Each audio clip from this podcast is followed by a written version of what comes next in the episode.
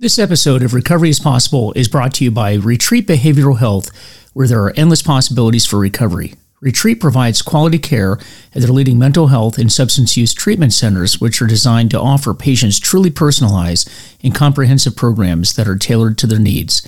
Retreat substance use and mental health treatment centers in Palm Beach County, Florida, Lancaster County, Pennsylvania, and New Haven, Connecticut do everything in their power to ensure that patients receive the highest quality treatment in a safe and comfortable setting. Reach out today at retreatbehavioralhealth.com or call at 855 802 6600 for more information.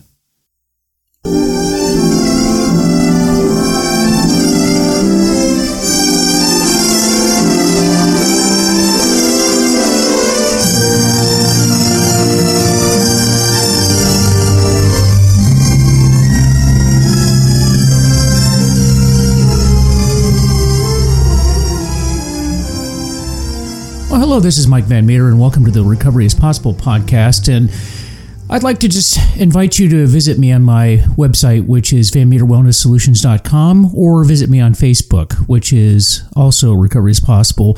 And this podcast does exist to um, educate the public about addiction and really reduce the stigma associated with addiction and just help as many people as we can.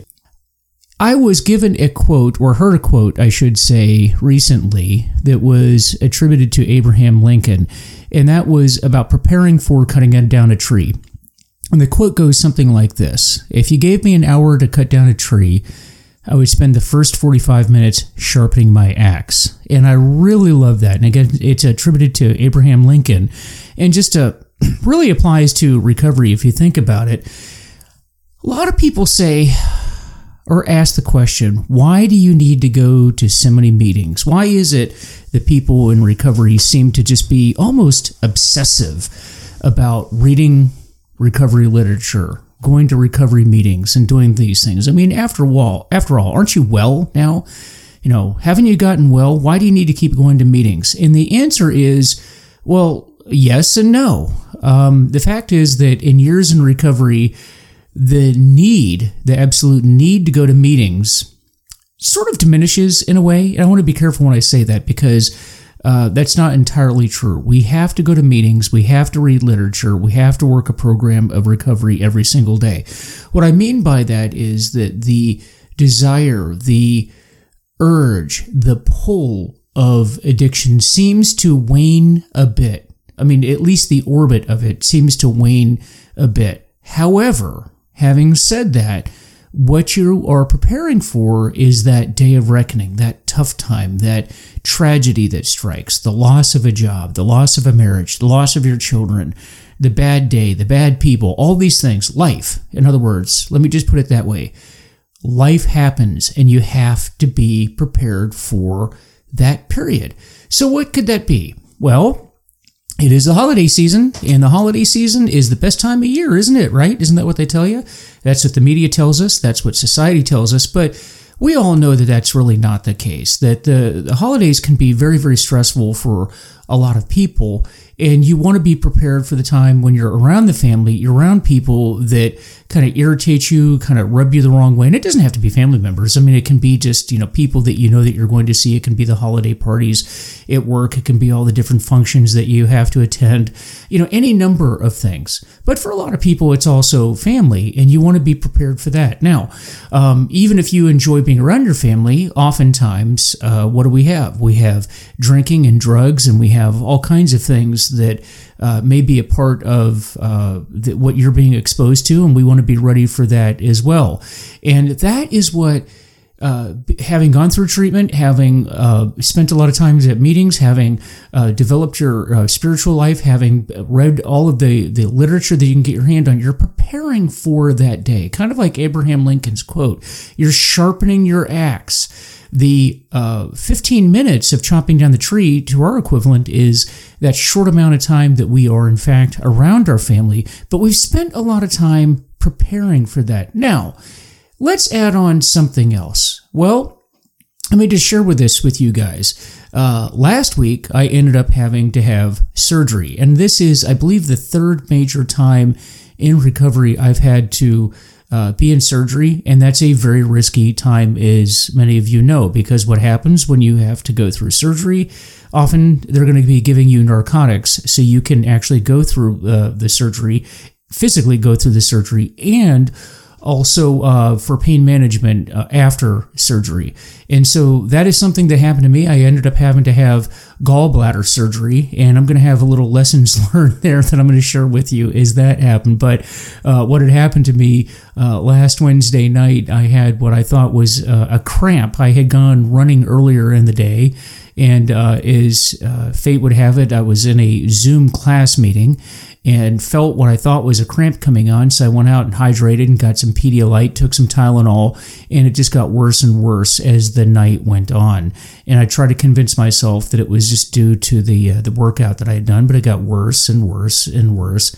And then finally, I ended up having to go to the emergency room. And then in the emergency room, then they told me that I had to have surgery to get my gallbladder out. Now, the truth be told, this was not the first time that I'd had uh, an issue arise with my gallbladder. About five years ago, I had a very, very situa- very similar situation, and ironically, it was after a workout. It was after a run that uh, I came back and was cramping up, just like I was this time and and again ended up in the emergency room. And they told me at that that time that I should have my gallbladder out because I did have gallstones. But I chose not to do anything about it. And uh, just thinking that it would just sort of resolve itself which obviously it didn't. And uh, it took time for uh, that to to re reoccur and what's interesting is that this happened uh, about a week before I had to get on a plane to come down to Florida to visit my family. So you can imagine how problematic it would have been had uh, I, I, had this gall gallstone attack mid-flight in the air, or if I we had gotten to Florida and we were in a remote location, or I ended up having to be at a healthcare system or a doctor's office that I wasn't familiar with, it would have been so much more difficult than uh, what what we dealt with back in, in my home area, being around the hospitals and the doctors and, and everyone that I was familiar with. But there's going to be a lot of lessons learned in that, and I want to discuss some of that and how it relates to our recovery. What am I talking about here?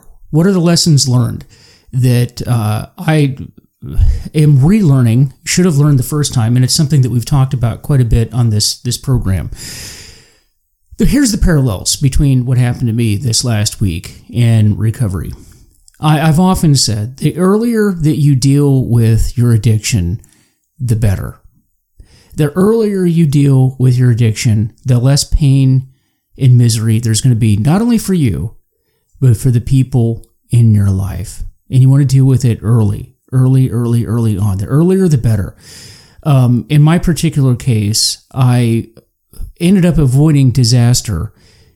However, I knew about this issue five years ago, and I should have taken my own advice and dealt with it at the time.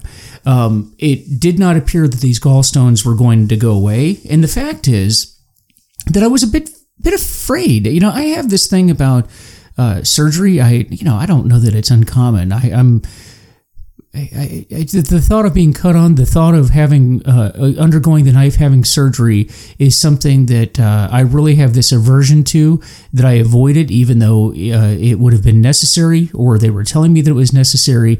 But I had this aversion towards going under the knife, and I didn't want to do it, so I avoided it, thinking that the problem was going to go away. Well, many of us in recovery have a similar sort of aversion and we think that that problem is going to go away, that being our addiction issue, no matter what it is. It could be drinking, it could be drugs, it could be a process addiction, eating too much, too little, sex addictions, gambling addictions, gaming addictions, you name it. All of them will get worse over a period of time. They never get better, they never do. There are no exceptions, and you are not going to be that exception. I am not going to be that exception.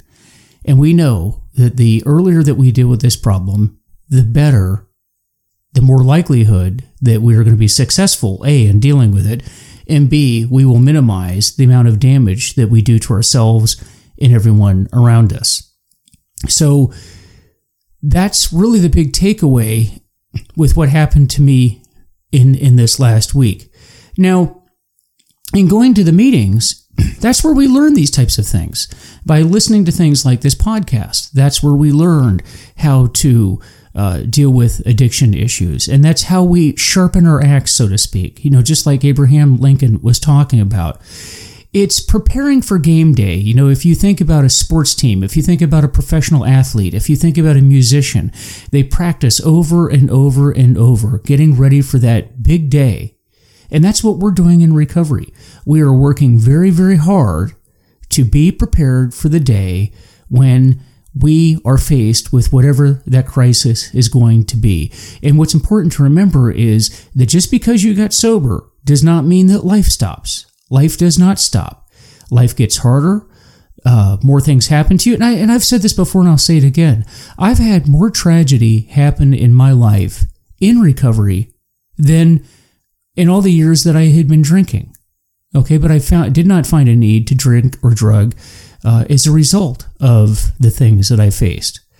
And I owe a large part to that that I have heeded much of the advice that was given to me. And that's really all that is. When you talk to people in recovery and you go to meetings, they are giving you advice. You don't have to do anything. There, nobody's making you do anything. There's no rules to follow. There's nothing that uh, you know people are going to make you do. They're not not going to push you. It's just these are suggestions. These are suggestion suggestions that come from people that have been where you are and have done certain things to get them out of the situation that they were in. And all they're doing is saying to you if that you uh, uh, have the similar situation and you have issues, then if you follow the suggestions that they give, then they are get, sharing with you where they had success. You can choose to do it, you can choose not to do it. However, I will point out that jumping out of an airplane without a parachute on is also a suggestion. You don't have to do that either, but it's highly advised that, that you uh, heed that suggestion. You know, when you go to a lot of meetings and you run into people that have had situations like you, and that's that's why you want to go to a lot of meetings and listen to the stories. What you're going to find is that if you change the name, if you change the places, if you uh, just kind of change, you know, all the actors in the story, uh, all of the stories are, are, pretty much the same. It's a lot of drugs, it's a lot of alcohol, and they ended up having problems and their life was falling apart. I mean, you don't, it doesn't really matter what the details of each individual story is, they're all pretty much the same. However, on the flip side of that, the solution that people have found in order to uh, relieve drinking and drugging and get their lives better is also pretty much the same. You're going to find that there's patterns. You're going to find that people generally do the same things. They generally do the same things to get into trouble. They generally do the same things to relapse, but they generally do the same things to uh, uh, uh get their their lives turned around and get sober and get well and repair much of the damage that they've done in their lives. And that's why you want to go to a lot of meetings and just build that network and build that repertoire, build the information, build the knowledge base that will help you in the time of need. So when that day of reckoning happens, and it will happen, you will be prepared to deal with whatever situation, whatever life throws at you. And you can learn what other people have done during the holidays. You can learn what other people have done when they've gotten sick or ill, been in auto accidents or had injuries or any types of surgeries. Because when you end up in one of those situations where you need that help, that is not the time to build your sobriety network. That is not the time to get a sponsor. And that's not the time to have, find the people that you can put around yourself to help you get through that challenging situation. You want to have that set up ahead of time and you want to have that knowledge base. So remember, remember what Abraham Lincoln said. Given an hour to chop down a tree, you spend the first, first 45 minutes sharpening your knife. And if you do that, and if you build that program, you are greatly going to increase your ability to get through whatever life throws at you.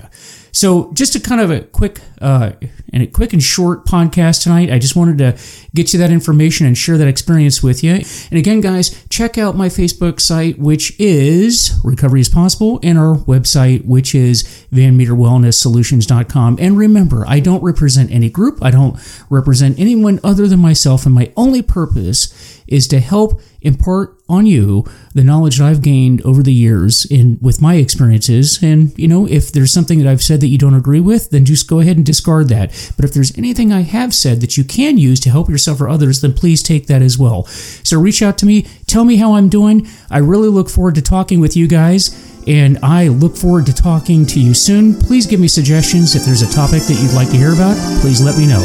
And we'll see you later. Bye bye.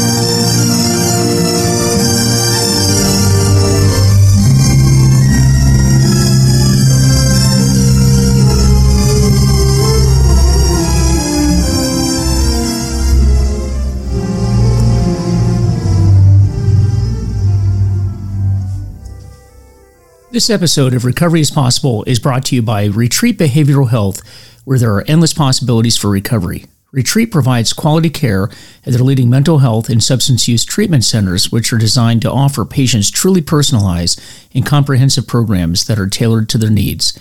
Retreat substance use and mental health treatment centers in Palm Beach County, Florida, Lancaster County, Pennsylvania, and New Haven, Connecticut do everything in their power to ensure that patients receive the highest quality treatment in a safe and comfortable setting. Reach out today at retreatbehavioralhealth.com or call at 855 802 6600 for more information.